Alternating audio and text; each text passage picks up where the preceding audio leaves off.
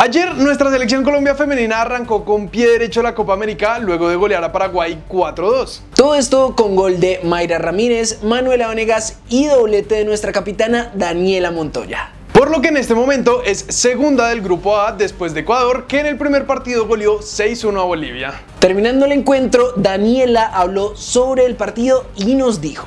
Muy felices, agradecida con Dios por darme la posibilidad de marcar hoy, aportarle al equipo y concentradas en el próximo partido. Ahorita tenemos que pensar en la próxima final, el próximo partido. Saldremos a ganar y a demostrar nuestro fútbol. Por otro lado, Nelson Abadía habló sobre lo que será el segundo partido ante Bolivia. En el fútbol no hay rival pequeño, uno tiene que respetar al rival, no hay que ser sobrado ni temeroso. Nosotros tenemos que salir a jugar el partido, proyectándonos que vamos a ir a la final. El propósito que nos fijamos es la de llegar a la final, la final mundial y Juegos Olímpicos. La idea es que el equipo crea para que sea más sólido.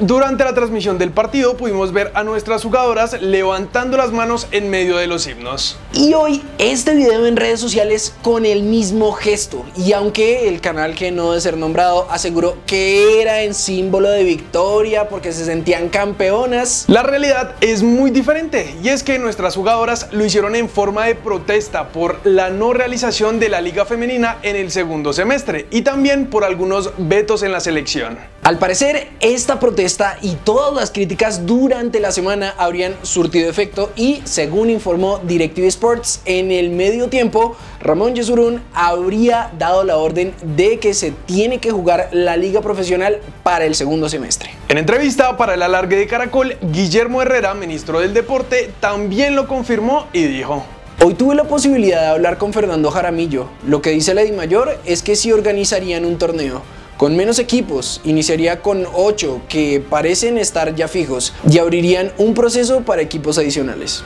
Pero queremos saber qué opinan ustedes, cracks, de toda esta situación. Mientras tanto, queremos recordarles que Dani está en Cali viendo todos los partidos de nuestra selección, así que estén muy atentos a las redes sociales de cracks y no se pierdan las novedades que tendremos sobre el torneo. Nos vamos a Europa porque nuestros jugadores siguen iniciando pretemporadas con sus equipos. El Tigre Falcao ya está en Vallecas, listo para iniciar su entrenamiento con el Rayo. Sinisterra viajará con el Leeds a Australia para un torneo amistoso donde jugará contra el Brisbane Roar, el Aston Villa y el Crystal Palace. Partidos en los que esperamos debute Luchito y empiece a coger ritmo.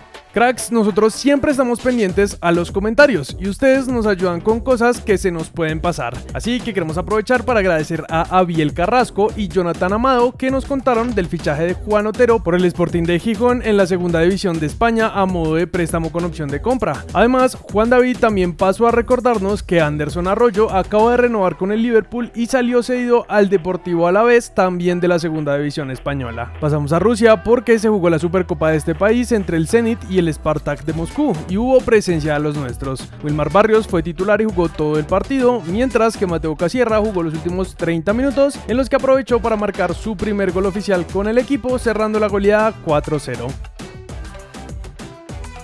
Finalmente en Argentina, Villa y Fabra fueron titulares con Boca, Sebastián dio una asistencia, pero no lograron mantener el resultado y perdieron 2-1. Seguimos en Argentina porque José Brito, presidente de River, aclaró ante los medios de ese país lo que realmente ha pasado con el fichaje de Borja al club, pues dijo. Se hablaron muchas pavadas, nunca hubo nada con respecto a un rechazo del Banco Central, no hubo ningún cambio normativo. La transacción de Borja estuvo muy cerca de haber sido acordada, pero la demoraron el salario del jugador, que lo miraba en términos de dólar. Cuestiones que tienen que ver con los derechos económicos de Junior y Palmeiras y las complejidades propias de Argentina. Nunca estuvo hecho ni caído. Para terminar, hoy seguimos con nuestra liga. Envigado y América empataron a cero, mientras que Millonarios y Pasto están jugando en estos momentos. Además, también arrancó el torneo Betplay con 5 partidos. Finalmente se hizo oficial que Mayer Candelo es el nuevo director técnico del Deportivo Cali.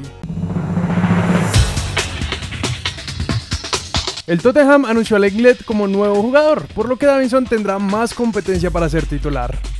Chicho Arango marcó gol en la victoria de su equipo contra LA Galaxy y llegó a los 10 goles este 2022. Según el periodista Osvaldo Ruiz, Junior volvió a tener contactos con Carlos Vaca por la posible salida de Borja River.